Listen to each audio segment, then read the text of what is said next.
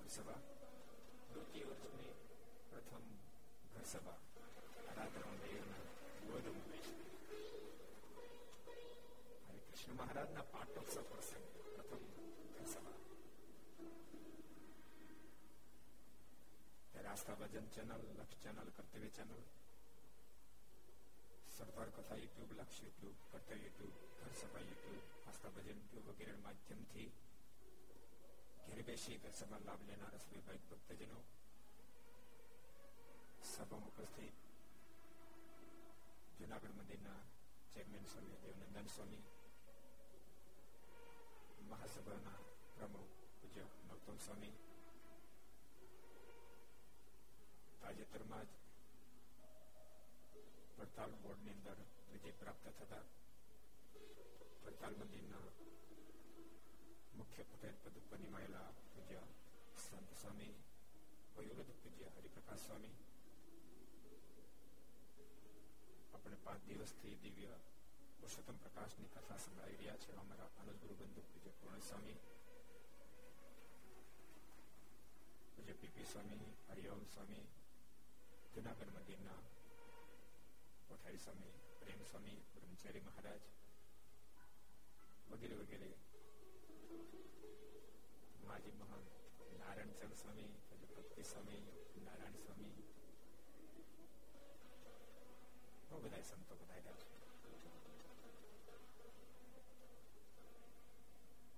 ત્રણેય બોર્ડના ટ્રસ્ટીશ્રીઓ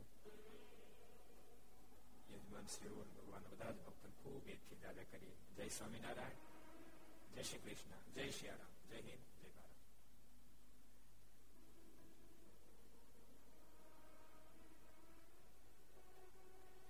ગઈકાલે તો ગૌસભાનો વાર્ષિક મહોત્સવ હતો. એમ પછી બધા સંતો સરદાર પધાર્યા હતા. ખૂબ આનંદ આવ્યો. જુનાગઢ તો આજે આવવાનું છે, પરંતુ સરદારમાં બેઠા બેઠા પુરુષોત્તમ પ્રકાશની કથા સાંભળતો હતો. સ્વામી ગઈકાલે આપણે પધાર્યા. આપનું આગમન થયું ત્યારે હું બરાબર લાઈવમાં જતો, કારણ કે કાલ કઈ પધરામણી હતી નહીં.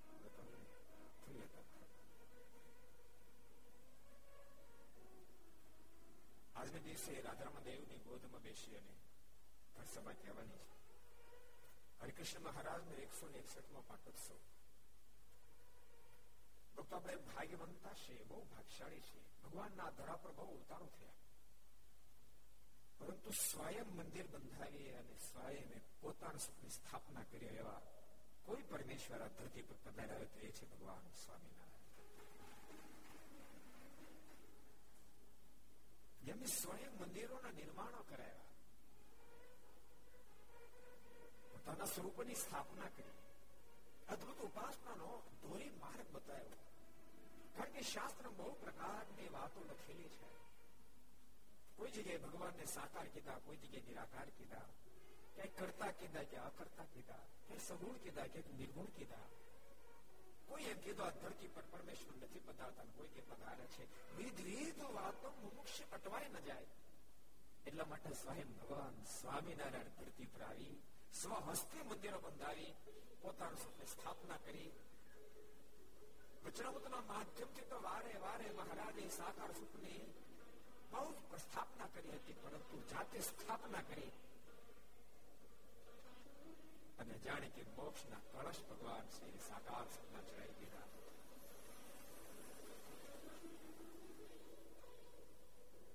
જોકે રાધામણ દેવની સ્થાપના તો સૌ અઢારસો ને ચોર્યાસી ના ફાગણવદ બીજની કરી, પણ આદિ આચાર્ય શ્રી ડભોઈજી મહારાજ ના હસ્તે સદગુરુએ ગુણાતીતાનંદ સ્વામી સદગુરુ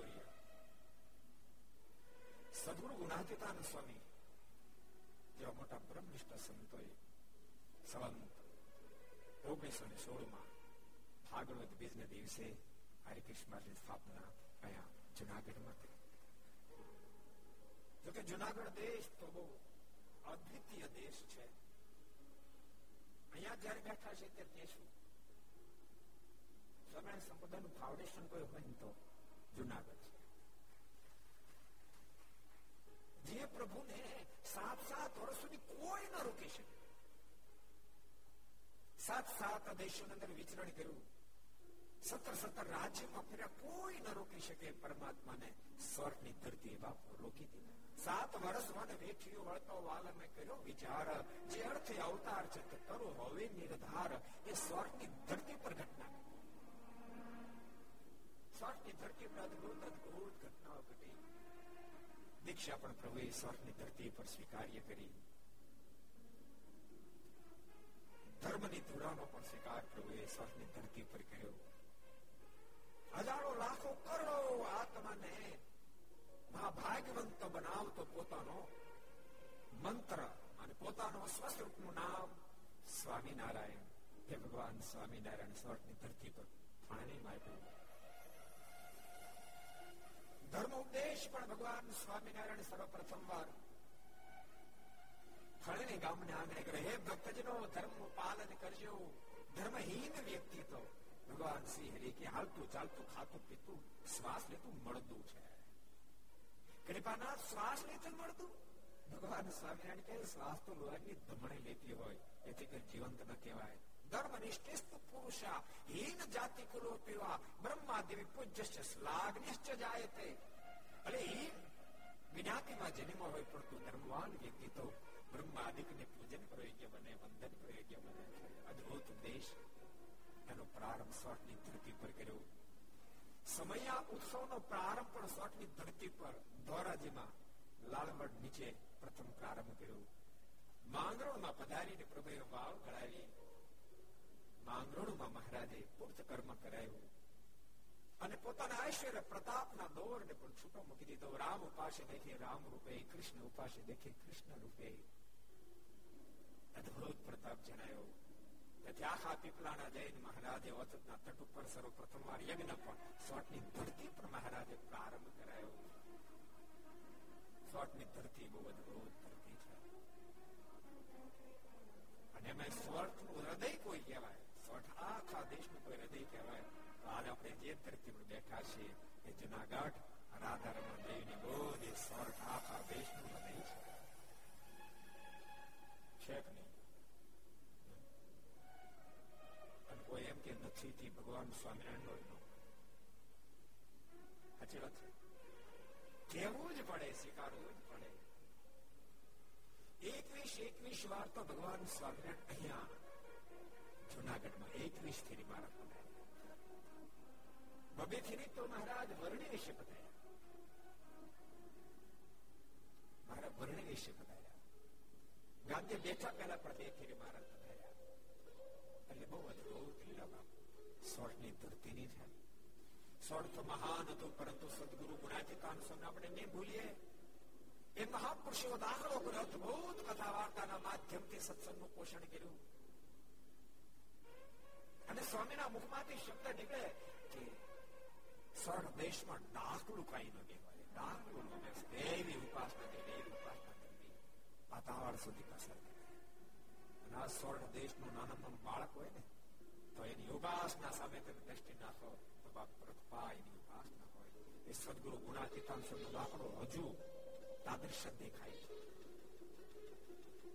સ્વામીની વાત બહુ ન્યારી છે. આ ધરતી પ્રદેશની સ્વામી ચાલી વર્ષ ચારમાં ચાર ચાર દિવસોની ગોઠવાથી સત્સંગ કથા વાર્તાની બોલાવી. એ ગણો સ્વામી પુસ્તકની પાટી બાંધતા હતા, નીચે પડ્યું. સ્વામી કે પછી પુસ્તક બાંધ્યું જ નહીં. પુસ્તક બાંધવા રહીએ તો વાતો ક્યારે કરી. અખંડ કથા વાર્તાનો ભરોત. તમે કલ્પના કરો સંપ્રદાયના આચાર્ય શ્રી આદિ આચાર્ય રઘુજી મહારાજ એ સદગુરુ ગુણાતીતાન સ્વામીનો સમાગમ કરવા માટે જુનાગઢ આવ્યા. એથી આચાર્ય મહારાજ કહેવડાવ્યું, સ્વામી અમારે સત્સંગ કરવા માટે જુનાગઢ આવવું છે. સ્વામી નીડર બહુ હતા. સ્વામી કહેવડાવ્યું આચાર્ય બનાવવાના છો, શ્રોતા બનાવવાની પહેલા સ્પષ્ટીકરણ કરો. જો કથા સાંભળવા માટે આવો તો આચાર્ય બનીને આવશો તો મજા નહીં. મહારાષ્ટ્રને પણ કેવડાયું, કારણ કે આજે આચાર્ય રઘુજી મહારાજ એટલા સરળ આચાર્ય હતા. એમને કેવડાવ્યું કે મારે તો કથા સાંભળવા માટે શ્રોતા બનાવીશ. માત્ર એક પાર્ષદને સાથે લઈ અને આજે આચાર્ય રઘુજી મહારાજ એ અહીંયા જુનાગઢ પધાર્યા. પણ મહારાષ્ટ્રને પણ એટલું બધું કથા વાતો ન. અને ભક્તો યાદ રાખજો, મોક્ષના પથમાં જેને અગ્રેસર થવો, આગળ વધવું હોય, કોઈ પણ હોય, એને કથાનું હોવું જોઈએ, હોવું જોઈએ, હોવું જ. ભગવાન સ્વામિનારાયણ અંત્યના ચોવીસમાં વચનામૃતમાં વાત બતાવે. શ્રી મુખે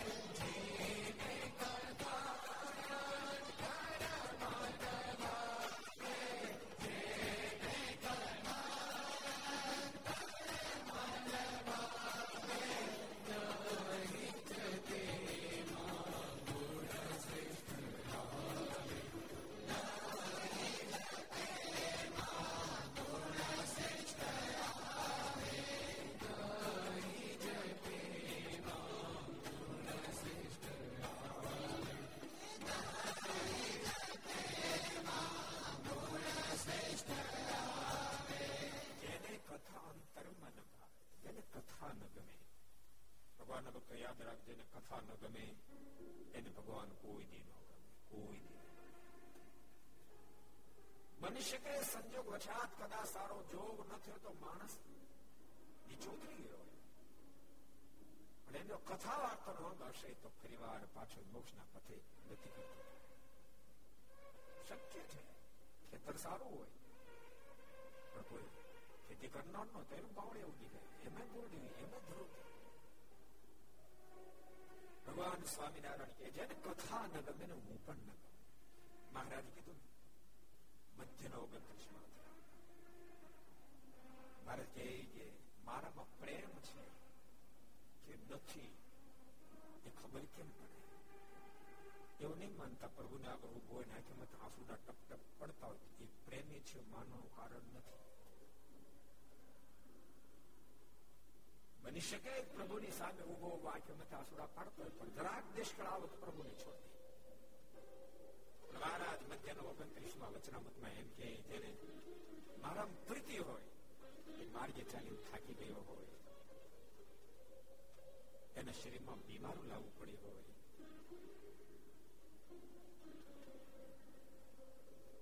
કદાચ વ્યવહારે અવરાઈ ગયો પણ ભગવાનની કથા વાર્તા કહેવા સાંભળવાનો મોકો મળે, જાણે કશું થયું નથી એવો તત્પર થઈ જાય. કોઈને એમ અટકળ માનવી આ પ્રભુ જો સદગુરુ ગુણાતીતાનંદ સ્વામી આદિ આચાર્યની મહત્તા પણ નથી. આદિ આચાર્ય મારા રઘુજ માણસ કેવા હતા તો ભગવાન સ્વામિનારાયણ દેવીની પ્રતિભા. અને સ્વામી એમ લખ્યું જેવા રઘુજી મહારાજ હતા જેવા સદગુરુ ગોપાળાનંદ સ્વામી હતા, બે નામ લખ્યા. જેવા રઘુજી મહારાજ હતા જેવા સદગુરુ ગોપાળાનંદ સ્વામી જે હતા એવું કોઈ ઓળખી જ ન શકે, એટલી ઊંચાઈ. કારણ કથાનું આમ અહીંયા રઘુજી મહારાજ બતાવ્યા પણ સ્વામી તો અખંડ કથા કરે. એક દાડો બપોરની કથામાં મારા શ્રી એટલે સ્વામી પૂછી ગુણાતીતાનંદ સ્વામી કે મારા શ્રી આજને આવ્યા, મારા શ્રીને પેટમાં દુખ્યા છે. સમજે ચાલો આપણે ખબર લેવા માંડી. મારા શ્રી ઉતારી ગયા તો મારા શ્રી સુતા હતા.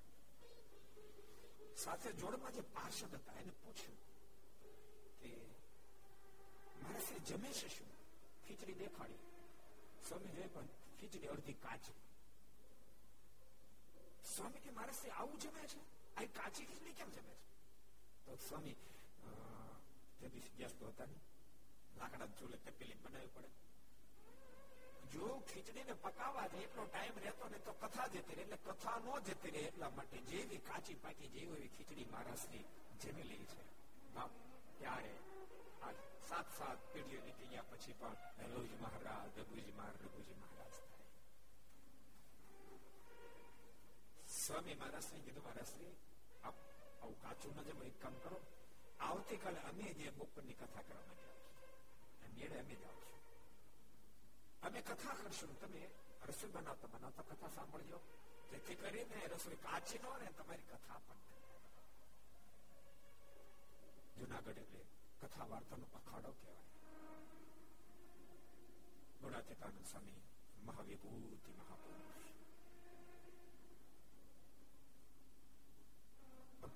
દુનિયા તેને સ્પર્શી ન શકી, દુનિયાનો વૈભવ તેને સ્પર્શી ન શક્યો. તમે કલ્પના કરો જુનાગઢ દેશના મહંત હોવા છતાં ફળિયું વાળે.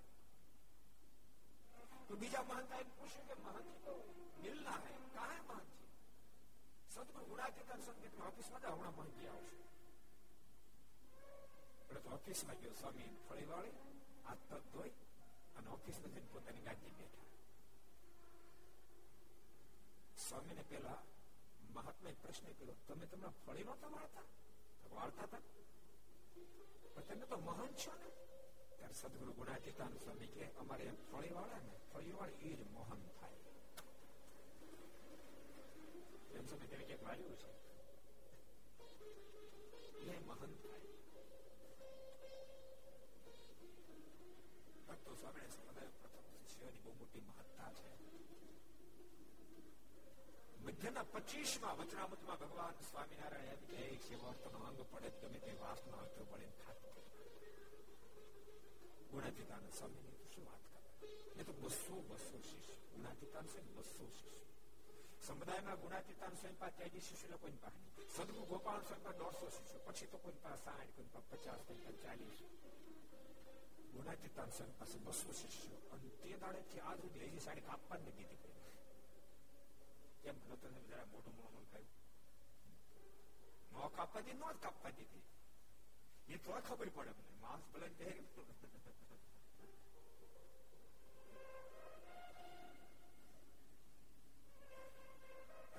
કાપવાની આપણે દેખાતું નથી. પણ આટલી આટલી ઊંચાઈ હોવા છતાં દુનિયાની ઊંચાઈ છે ને અડી નહીં, દુનિયાની ઊંચાઈ છે ને અડી નહીં. ભગવાનમય જેનું જીવન સમજે કક્ષણ ભગવાનની મૂર્તિ ભૂલાય માથાનું તાળું ફાટી દઈશું એ સ્થિતિ હશે. ભગવાન સ્વામિનારાયણ જેને વશ, ભગવાન સ્વામિનારાયણ જેને વશ થોડા દાડા પેલા ગરસાબામાં કીધો, એક મિનિટ એટલે કહી દો, એક વાર સદગુરુ ગુણાતીતાન સામે વડતાલ પધાર્યા. જરમાં જરમાં વરસાદ વરસ્યો હતો અને સ્વામી મંદિરને પ્રવેશ કર્યો. મહારાજ મુકુદ બ્રહ્મચારી સાથે બહાર નીકળતા હતા, બંને વચ્ચે ક્રોસ થઈ ગયા. ક્રોસ થઈ ગયા પછી ગુણાતીતાન સામે ખબર પડી કે મહારાજ ગયા, સ્વામી પાછા ન વળ્યા પણ વૃત્તિથી મહારાજની મૂર્તિને પકડી લીધી. ભગવાન શ્રી સ્વામી પાછા ના ગયા, ભગવાન સ્વામિનારાયણ પાછા ગયા. આવો તેને ભગવાન શ્રી સાથે સમયની વાત બહુ મૂકી સ્થિતિ છત્રાશાના પાથાભાઈ નો પ્રસંગ તમે સાંભળ્યો છે કદાચ. પાથાભાઈ નો અલૌકિક પ્રસંગ છે. દરબાર પોતે ગામ ધણી, આ દુનિયાની મોટપ ખૂબ પ્રાપ્ત થયેલી. પાતાભાઈ નો પ્રસંગ હતો, બે ચાર ગામના ગામ ધણી અને માણસને આ દુનિયાની મોટમ મળે પછી ભગવાન ભજવા ગમે નહીં. બેફામ જીવન, બેફામ જીવન. ભક્તો યાદ રાખજો, આ દુનિયાની મોટમ પ્રાપ્ત થઈ કઠિન તો હશે, હાવ સરળ તો નહીં હોય, પરંતુ મોટમ પ્રાપ્ત થવી કઠિન છે એના કરતા એ મોટે પ્રાપ્ત થયા પછી પચાવી બહુ ગહન છે. સંત તુલસીદાસજીના શબ્દમાં જોઈએ તો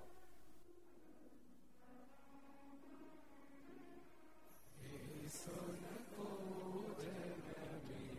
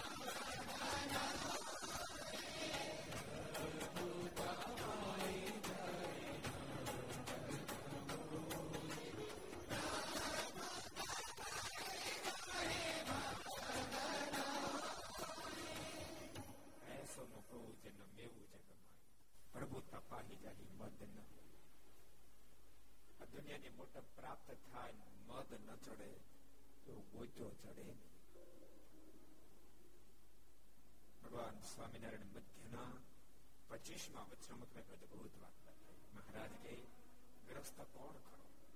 આપણો છે ને સુનાઈ દેતા ક્યાં? ગ્રસ્ત કોણ ખરો? ભગવાન શ્રી કે રોજનું લાઈવ રોજનું ખાતું, તાજે તાજું લાઈવ, વાસી નહીં જરાય. એકી સાથે બે દિવસનો અનાજ લાવવાની કેપેસિટી ન હોય, રોજનું રોજ લાવીને ખાતો, ત્યારે ભગવાનને ભગવાનના સંતની પાસે દાસનો દાસ બની વર્તતો હોય. પણ ભગવાન કે ભગવાન કોઈ સંતનો રાજીપો પ્રાપ્ત થાય અને પછી આખા ગામનું રાજ મળે, આખા મુલકનું રાજ મળે, ત્રિલોકીનું રાજ મળે, તો પણ એવો ને એવો ભગવાનને ભગવાનના સંતની પાસે દાસનો દાસ બની રહે એ હરિભક્ત. તમારું કીધું અમારું કહી દઉં, અમારું કહી દઉં, કહું તમે દાંત પાડો ને, અમારું કીધું. મારે કે ત્યાગી કોણ ખરો? તો કે સંસાર છોડીને ત્યાગી થયો હોય અને તે દાડે જેટલો સરળ દાસ બની વર્તતો હોય, એની અંદર ભગવાન જેવા ગુણ આવે, પણ એવો જેવો દાસ બની વર્તે ત્યાગી ખરો. બેને માટે માતા ભાઈ અતિ અહંકારી બની પ્રણવેશ બેફામ જીવન છે. એકદમ સૂતા હતા,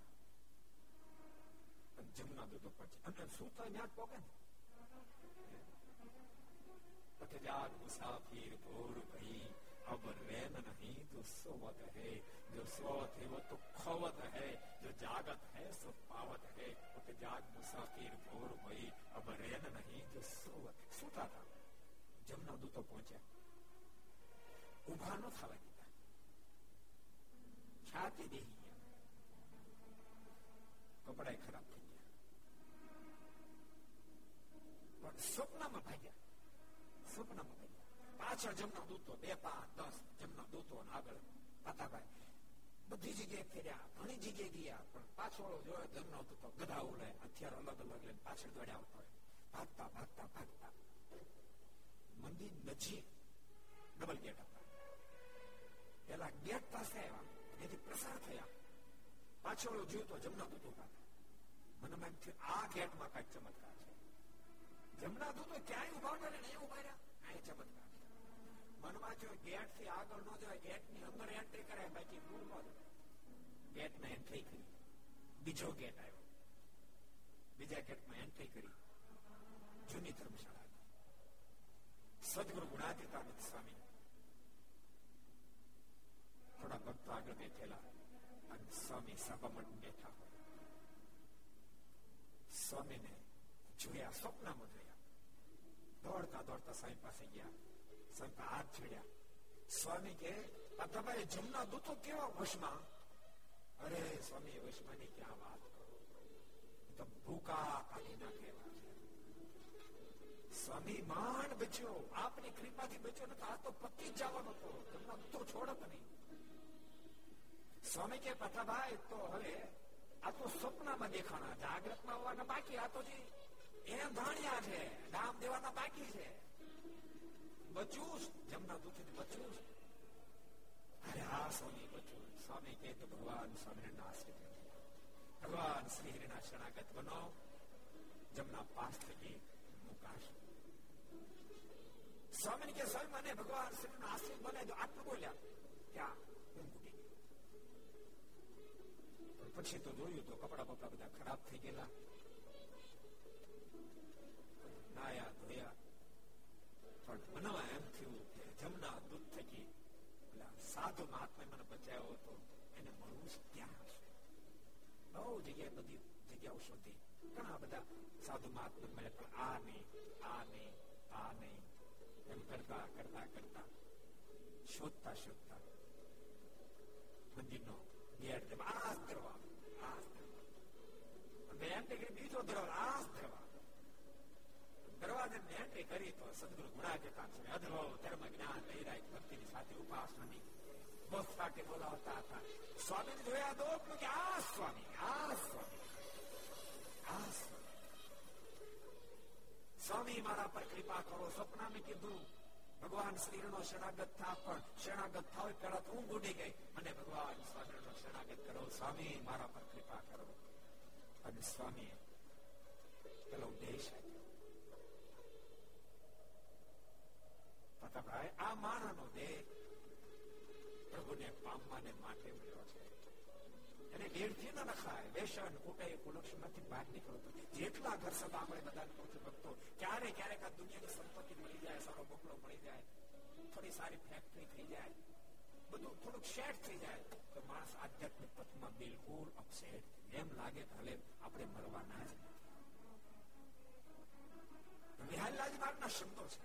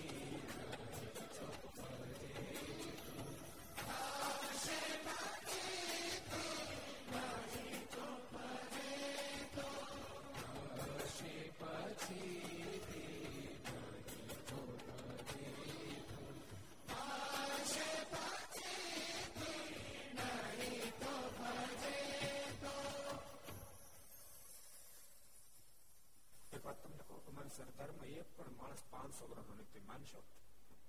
એક માણસ, સાચું કહું છું, ખોટું લાગે છે? માનુષનું આયુષ અલ્પકાળ, કાપે સદા તે પણ કાળ વ્યાળ.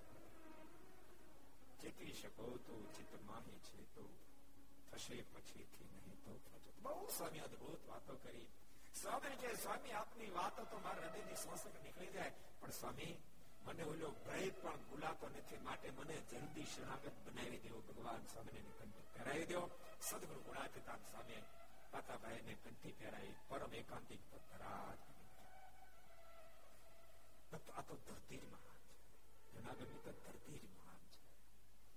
આ તો ગુરુ ગિરનાર ઉભો છે, જેની અંદર યુગોથી હજારો મોટા મોટા સિદ્ધો થયા, હજારો સિદ્ધો થયા. એના ગુણો સહજાત ધરતીના રાજકરની અંદર વ્યાપેલા.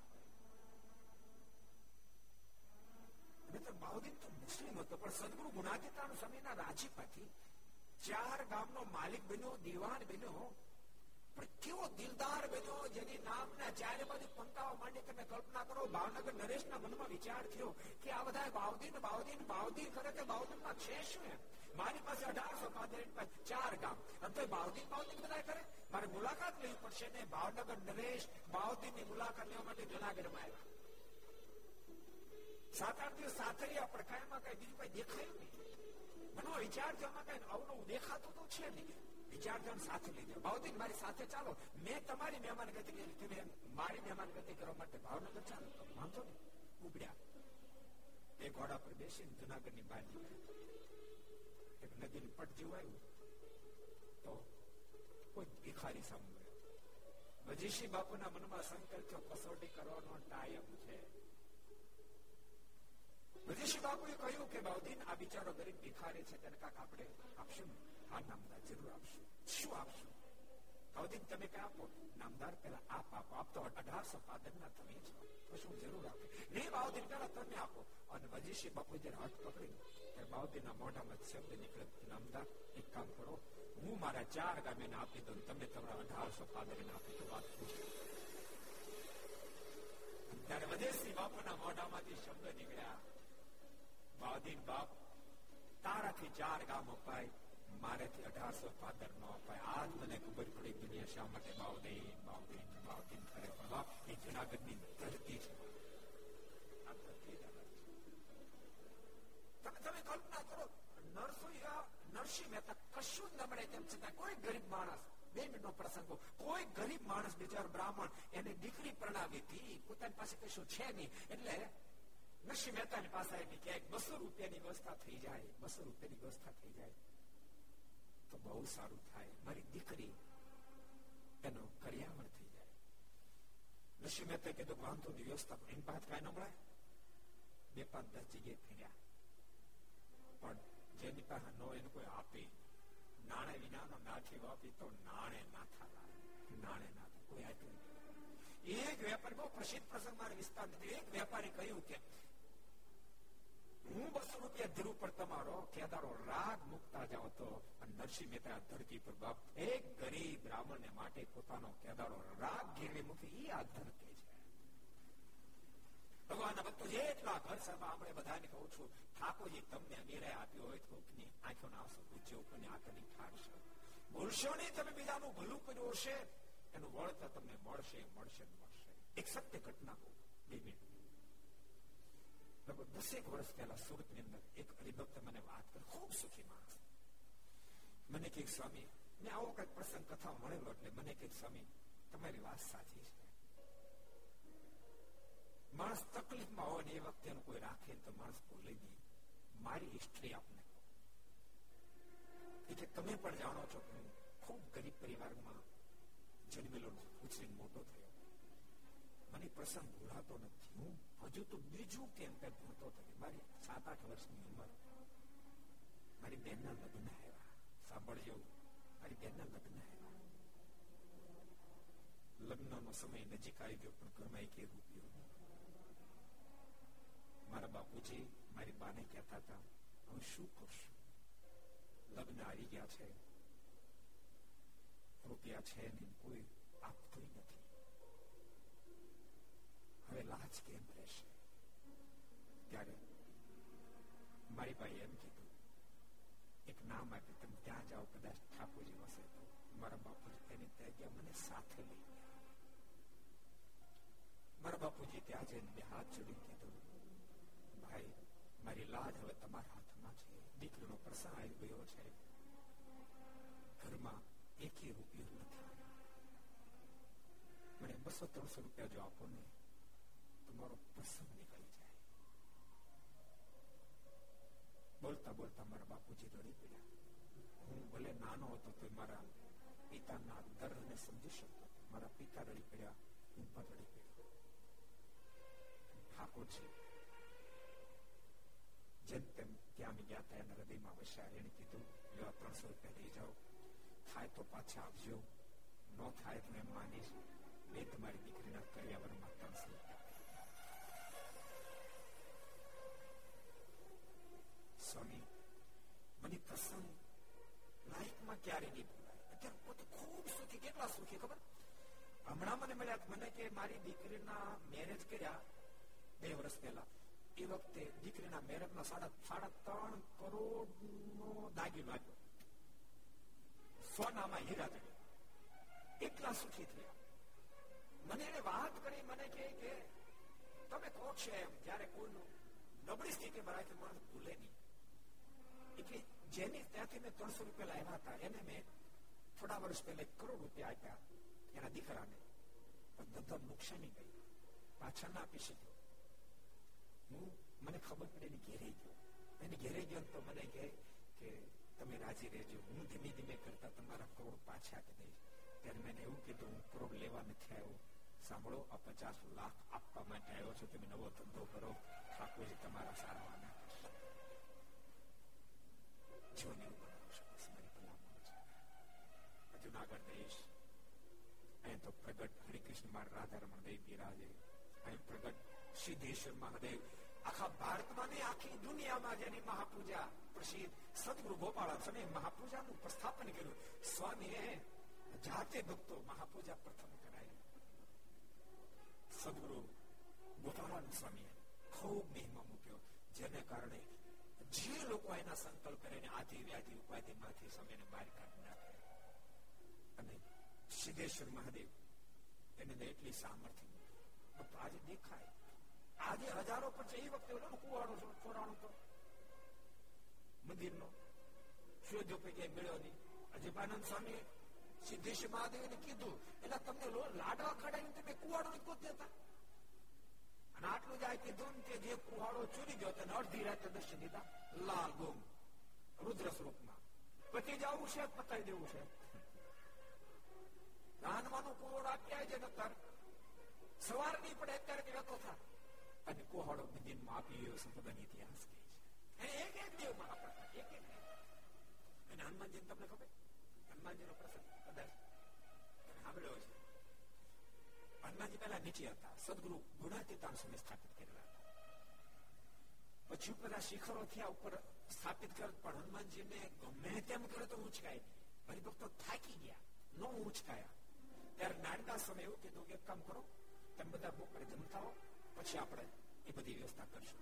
બધા જમવા ગયા અને સ્વામી હનુમાનજીને કીધું, અહીં નીચે જ રહું છું અને હમણાં ઉપર આવશો ને તો પાકો થાળ જે થશે તમને જમવા મળશે. નીચે તો વરસાદ હોય, ટાઈટ વધારો હોય, પૂજારીને મનમાં એમ થાય કાંઈ ટાઈટ ખાવી નથી, તો એ ટાઈટ નો ખાય તમને કઈ ખાવાનો મળે. નીચે ખોટા હેરાન થશે, એના કરતા ઉપર આવતારો. જાણે કે હનુમાનજી સ્વામીને કીધું, સ્વામી વાંધો નહીં, આવી જાવ. અને હરિભક્ત સ્વામી કે એટલો ઊંચો અને હળવા ફૂલ થઈને હનુમાનજીના સ્થાને બિરાજમાન. એક એક બીજો પ્રસંગ હનુમાનજીનો. હનુમાનજીની મૂર્તિ પેલા વાંદર શામાં હતી, એટલે જામનગર થી હરિભાઈ બોલાવ્યા. અને હરિભાઈ ને કીધું વાંદર શાના ક્રિયા પોતો. હરિભાઈ વાંદર શાના કરતા કરતા હનુમાનજી નો થોડો નડતો હતો, અને એને એમને રહેવા દેતો. જે વાંદર શાના જે હનુમાનજી ના મિત્ર એ નાના થઈ જતા હતા, જે વાંદર આવે નાનું થઈ જતું. એટલે સ્વામી નારાયણ સ્વામી સ્વામી આ જરા તોડી નાખો. સ્વામી કે નો ચાવડામાં ન કરે, એની હડફેટ ન ચડાય, એ ધંધો કાંઈ કરો નાનું સ્વરૂપ.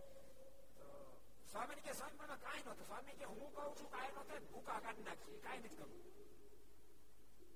સ્વામીને હા પાડી, મોઢેથી પાડી, દિલથી ન પાડી. સ્વામી ગયા અને તોડાને તોડવા માટે જા ટાચને માર્યું. ચાચું તો જરા કંડી પેલો એવો ઝાટક્યો લાગ્યો, મોટી મોટી ન્યાથી પસંદ હેઠળ આખું શેરી ધ્રુજે. રાડ પડે કે બચાવો. બધા દોડતા દોડતા આવ્યા. શું થયું બોલી ન હવે. નાંદા સામે આવ્યો, શું થયું? હા હા હા. પછી ઊંચકી ઓડામ લઈ ગયા, બે ચાર કલાક થોડી આ ઉતર્યો. પછી શું થયું? સ્વામી મારા મનમાં થયું વાદર્શને આખી હારી થાય કે ના પાડે, તેમ છતાંય હું કાર્ય કામ કરવા ગયો. સ્વામી હનુમાનજી દિશા કરી. સ્વામી કે વાંધો નહીં, આપણે હનુમાનજી મહારાજને પ્રાર્થના કરશું, આપણે એક કામ કરો ત્યાં થોડું નાનું શંકર નાખો. સ્વામી કે સ્વામી મારું મોટું નથી કરવું, નાનું નથી કરવું, હવે હું નો હાથ નાડું. સ્વામી ઘણું કીધું પણ પછી માન્યા નહીં. અને છેવટે જામનગર ભાઈ જતા રહ્યા અને બીજા કારીગરની પાસે કામ કરાવવું એ હનુમાનજી આપી. અહીંયા બેઠેલા બધાને જ કહું છું, પણ જુનાગઢમાં જેટલા ભક્તો રહેતા હોય, સ્વામી સંપ્રદાયના આશ્રિત હોવ તોય ભલે, અને કોઈ પણ ની સાથે તમારી નિષ્ઠા હોય, પણ રોજ મંદિરે દર્શન કરવા આવજો. રોજ ન આવી શકો તો કમસે કમ અઠવાડિયે એક વાર તો આવશે. રાધાર મહાદેવ, હરિકૃષ્ણ મહારાજ, ઘનશ્યામ મહારાજ, સિદ્ધેશ્વર મહાદેવ, હનુમાનજી, ગણપતિના દર્શન કરવા માટે આવશે, એક વાર તો આવશે. અને પૂરા ભારત અને દુનિયામાં વસતા લોકોને એ મારી ભલામણ, જેટલા ઘરસભા મળતા હો, વિદેશની ધરતી પરથી જયારે ભારત આવો ત્યારે કમસે કમ મહારાજ સ્થાપિત જે દેવો છે એના દર્શન કરવા માટે જાજો જાજો જાજો, એ મારી ખાસ ભલામણ છે. ભક્તો, આપણો લગાવ મૂળ સ્થાનની સાથે રહેવો જ જોઈએ. જો મહારાજનો ગુણ આપણે રાજીકો પ્રાપ્ત કરવો હોય, હું ઘણી ફેરી કઉ છું, આજે કઉ છું. અર્જુનભાઈ યાદ છે તમારે સુરત સબક કીધું? મેં આને પ્રશ્ન પૂછ્યો, મેં કે બધા અમે અંદર બેઠા હતા. મેં કીધું ભક્તો આમાંથી તમારા દીકરા દીકરી પરિણામ તો હશે જ ને? પરિણામ હોય પરિણામ હોય અને તમને ખબર અત્યારે અમીર લોકો દીકરા દીકરી પ્રણામ તો એક એક ડીશ પંદરસો બબ્બે હજાર રૂપિયા ડીશ કરાવે, ત્રણ ત્રણ હજાર રૂપિયા ડીશ પ્રમાણે ત્રણસો તેત્રીસ કેટલા રૂપિયા થાય? કેટલા રૂપિયા થાય? ત્રણ લાખ થાય, ત્રીસ લાખ થાય. ત્રીસ લાખ ના ખર્ચા સાથે બેના સંબંધને જમાડે. મેં પૂછ્યું, મેં કીધું ઉછાદ કરો તો કે પોતાના દીકરા દીકરી વગેરે પરિણામ હોય ત્યારે વડતાલ દેશ હતો. ગુજરાત કરો તો દીકરા દીકરીના પ્રસંગમાં વડતાલ હરિકૃષ્ણમાર લક્ષ્મણદેવ અને સંતો રસોઈ કહેવાય કેટલા તો પાંચસો મને સભામાંથી બે જણા હાથ ઊંચા કર્યા. બોલો બધા હરિભગત. ત્યારે મને કીધું ભલામણ કે વિચારતો કરો, જેને આપણને સુખી કરી દેવાનું ભૂલી જવાના. બધાને કહું, હા જેટલા સાંભળતા બધાને કહું છું. આપણે એવું નહીં માનવું, એકવાર કહી દીધું લાંબ ફ્રી વાર નહીં કહેવાનું. હમણાં પતરાની ફ્રી અમને ખબર ને ફરાની સાહેબ મારને આવું પડશે આવું પડશે. હું ઘરસભા રોજ આવું પછી આપણે કઈ ઘરસભામાં તમને કીધું એડ્રેસ લખાવજો તો કીધું તો હતું પણ ભૂલી ગયો. એટલે આપણે પચા ફેરી ગયું તો ભૂલી ગયું. એમ આને છે વાર વાર જવું પડે. જેટલા ભક્તો આપણને જે દેશ લાગુ પડે વડતાલ દેશ, ધોલેરા દેશ, ગરડા દેશ, જુનાગઢ દેશ, અમદાવાદ દેશ, ભુજ દેશ જે લાગુ પડતો હોય એટલું તો હોવું. જેમ અમીર હોય એને પોતાના દીકરા દીકરી વગેરે લગ્નમાં ઠાકોરજીમાં થાળે કરો, સંતો રસોઈ આપી, મધ્યમ સ્થિત જ માત્ર થાળ કરો, જન્મ દિવસ વગેરે વગેરે થાળ કરો. યાદ રાખજો કુશી તમતા તમારી જ્યાં નિષ્ઠા જે સંતોષ જેની સાથે નિષ્ઠા ત્યાં જરૂર આપજો. ના નહીં પડતો પણ પેલા અહીંયા આપજો એવી મારી તમને ખાસ ભલામણ કે આપીને આપજો. આટલો બહુ મોટો રાજીપો આજે તો જુનાગઢ દેશની અંદર ભક્તો એકસો એકસઠ નો પાટોત્સવ છે. આટલા બધા બ્રહ્મનિષ્ઠ સંતો પધાર્યા છે. હું પણ મારી જાતને ભાગશાળી સમજુ છું. દ્વિતીય વર્ષની પ્રથમ ઘરસભા અહીંયા ઠાકોરજીની ગોદમાં બેસીને કહેવાનો મોકો મળ્યો. એ ભલા મને સદાઓ જે જે કાર્ડની સાથે આજની ઘરસભાની બોલો સ્વામી નારાયણ ભગવાન શ્રી કૃષ્ણ.